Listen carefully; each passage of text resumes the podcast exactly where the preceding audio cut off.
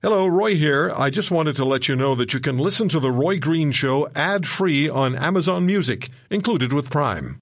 If you're struggling to lose weight, you've probably heard about weight loss medications like Wegovy or Zepbound, and you might be wondering if they're right for you. Meet PlushCare, a leading telehealth provider with doctors who are there for you day and night to partner with you in your weight loss journey. If you qualify, they can safely prescribe you medication from the comfort of your own home. To get started, visit plushcare.com slash weight loss. That's plushcare.com slash weight loss. Plushcare.com slash weight loss. Jim Harris is uh, a professor of the history of science, medicine, and the environment at Ohio State University. The last time I spoke with uh, Professor Harris was on this program was in October of last year. And we talked about the very thing we're going to talk about today. But now we have more information about COVID. And uh, Professor Harris wrote an amazing piece, Pandemics Today and Yesterday, The History of Pandemics, which have decimated human populations over the centuries, over eons, from plague to influenza to HIV to Black Death to Spanish flu or H1N1, and now COVID. Jim, thank you for coming back on the program. How are you? I'm well, and thank you for having me back. It's a pleasure to be here. Yeah. So you, uh, in, in, the beginning of your piece, and it's it's fascinating reading, folks. You should uh, just make sure you get a hold of this. Pandemics today and yesterday.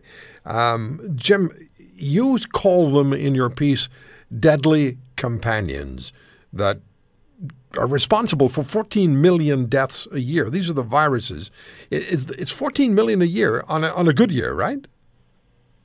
Uh, yes, and uh, there's some variance year to year, but yeah, that's a conservative estimate, especially in parts of the um, developing world in particular. And they've been with us since uh, since we began. Yes, that's correct. We we've evolved alongside pathogens for as long as we've existed as a species, and many pathogens predate us as a species, frankly. Yeah. So so globally, in recent decades, there's been HIV, there's been SARS, 2003. Uh, HIV in, uh, I think, 19, in the early 1980s, it first were, we became aware aware of it. SARS 2003, H1N1 2009, and now COVID. So, how does COVID compare to any of the pandemics I just mentioned? And uh, and can we say yet how COVID may compare to the global influenza pandemic of uh, of 1918? Um, in terms of the pandemics you just listed, uh, in the recent past, since the late 20th century, COVID has, in terms of um, number of cases and tragically mortality rates, blown them all out of the water. Um, so the impacts are far, far uh, greater, at least in the approximate impacts, than any of those previous examples. Uh, SARS in 2009, which is another coronavirus, uh, taught us how pandemics could go global, um, but was um, uh, contained very quickly and didn't come anywhere close to the scale.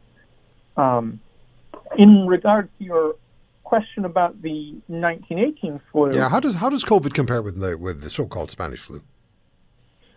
Uh, we've seen the um, series of the series of waves of, of COVID. We're you know worried about a potential fourth wave uh, happening in, in some parts of the world. It's happening like India. Um, we but we've seen three clear ebbs and flows of the course of the pandemic over the last year, and that's exactly what happened in 1918, where we had a early calmer wave and then a very um, dramatic surge in the colder months of the year just like we did uh, late last year with COVID 19. Now we're coming out of that. Yeah, the COVID, uh, at least 1918 H1N1 flu, was a monster which killed uh, between 50 and 100 million people globally when the global population was much smaller and we didn't have the kind of travel options that we do now. Mm-hmm. Um, but it but it really was it really was a monster, was it not? I mean, it, it just it, it not only did it decimate populations and kill so many people, but it also created a tremendous amount of uh, emotional distress, and it happened in the middle of a world war, or it began in the middle of the war in 17. And exacerbated the pain, and as a result of that world war. Um, that's something that I really uh, try to tell audiences when I talk to them about is that it, it, it was a real one-two punch of um, the generation that died uh, vastly in the uh, war were also abnormally affected by the flu uh, in 1918, 1919 as well. It was mm-hmm. a 20 to 30 year old generation that typically doesn't suffer mortality from influenza pandemics did in 1918. When you look back, when you look at the list, of the history of the pandemics uh, that you compiled, which one, and regardless of what time in history it was, which one to you was the biggest and the worst that did the worst? Probably the second plague pandemic, the Black Death of 1347 to 1353. Uh, between a third and half of the, uh, wor- even if the number of population was smaller, but a third, between a third and half of the population of Europe was wiped out by this pandemic. And the legacy was century long uh, ecological, um, uh, economic, and so forth. Uh, if we're talking about raw numbers, uh, that's probably 200 million people dying. Uh, the percentage of the global population was just so much higher than anything in history, even if. Right. So, so Jim, if uh, so, we we have the Black Death, and in those days, they didn't have the communication capabilities that we have now. They didn't have any of the uh, really sort of the technical and mobilization or mobile capabilities that we have now. It must have been an absolutely terrifying experience for them, and there was a lot of uh, there was a lot of stuff going on along the the borders of the flu where people turned on each other and it became a really, really ugly situation. Sometimes I look at some of these pandemics and I looked at your piece and I wonder how did they survive it? How did they get out of this? What did they do to try to protect themselves from becoming ill and dying? What did they do, Jim? Uh, basically, social isolation. Um, actually, I was doing some uh, doing some um, research and prepare for our call today, um, and I was reading a piece by Professor uh, Mark Humphries of Wilfrid, Wilfrid Laurier, who has written a book on the 1918 flu in Canada. And um, that book is uh, The Last Plague Spanish Influenza and the Politics of Public Health in Canada. And in his book and his article, uh, he, talks about how regional variances in the local politics of uh, the uh, who who could isolate themselves and either economically or socially, and how that generally um, allows people to survive, overcome, and and make it through. Whereas people who can't isolate have to work, frontline workers. Same thing is true in COVID nineteen. Right. Uh, we're often. Jim, one thing that I want to ask you about before we get on to the other issues is diagnoses of these pandemics. Now, there were misdiagnoses made, but there were misdiagnoses made of pandemics fairly recently, weren't there? Uh, certainly, in the case of you mentioned HIV a few minutes ago, we were talking. Um, the closest example to misdiagnoses would be emphasis on particular demographics of of of the of the disease and not realizing the disease was uh, spread by uh, contaminated blood and bodily fluids generally sort of social misdiagnoses as opposed to medical misdiagnoses in the recent past. When you watch, read, learn about what's being done as far as vaccines are concerned in 2021 with COVID and the medical advances that are being made and the uh, the efforts that are undertaken, is there anything at all based on the historical record that concerns you? Because we know we have people who are vaccine resistant uh, is there something, anything that concerns you, or do you believe we're at a good place now in our history where we can actually move forward with science and trust science? I'm cautiously optimistic uh, about where we are with what scientists are, are able to to do and have done pretty remarkably in the last year, specifically with regard to a vaccine. But uh, when when reading about vaccine uh, hesitancy, which is something I quite interested in. Uh, particularly um, African American populations have a have a higher degree of hesitancy, and this is understandable given that there is there have been some pretty horrible medical missteps.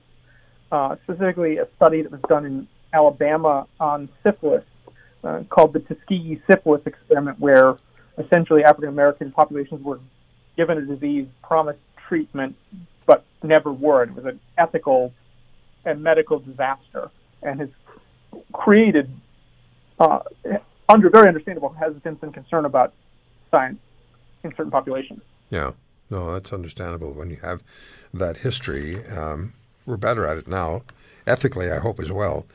If I were to, you, and time goes by very quickly, if I were to ask you to take the um, pandemics, the most significant pandemics of the last 100 years, so we start with the Asian flu, 57, 58, and uh, then if we jump ahead to SARS in 2003, which had quite a low level of infection, and then H1N1 in 2009, and now COVID.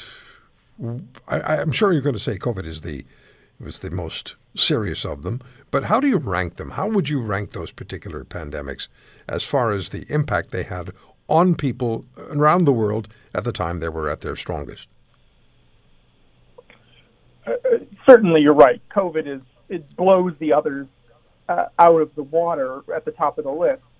But beyond that, you know, if we go down the rankings, as it were, um, we've, we've definitely learned a, a number of uh, multiple lessons from these past examples. So if we take SARS 2003 for an example, um, it, it really shows us it, it showed us what we need to be cognizant of that, that the ability to uh, for pathogens to move around the globe so quickly in our increasingly uh, globalized society that, that cases broke out in Hong Kong and made their way to Toronto in a matter of hours, for example, and became a, a rather epicenter of one place in the pandemic. Uh, but also that labs can share information in remarkable speed to, to study these uh, unknown to that time diseases and gene sequence them and so forth. Mm-hmm. So if we were to look at all of them, let's bring them all back into the picture here. I'll ask you to give me first, second, and third of the pandemics that have affected the human race and have claimed massive numbers of lives. Which is the the worst bully, which is the second, and which one would you rank number three? In the 20th century or in ge- just generally, right across the historical spectrum? I think we might put COVID at the top of the list just because of the the diversity of impacts.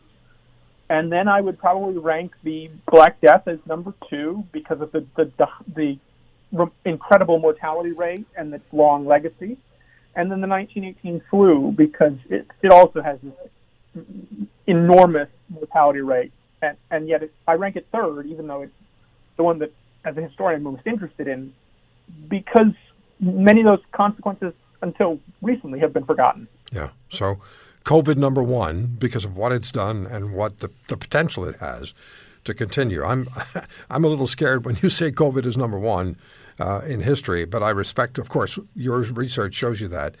Jim, it's fascinating to look back. and It's fascinating to understand what has happened over the millennia of the, you know, we're talking about since the existence of human race and recorded history. This is uh, this is fascinating, and we're we're not out of the cycle. We'll never get out of the cycle. There's going to be another one coming. Doctors, specialists have told us that. If you want to hear more Subscribe to The Roy Green Show on Apple Podcasts, Google Podcasts, Spotify, Stitcher, or wherever you find your favorites. And if you like what you hear, leave us a review and tell a friend. I'm Roy Green. Have a great weekend.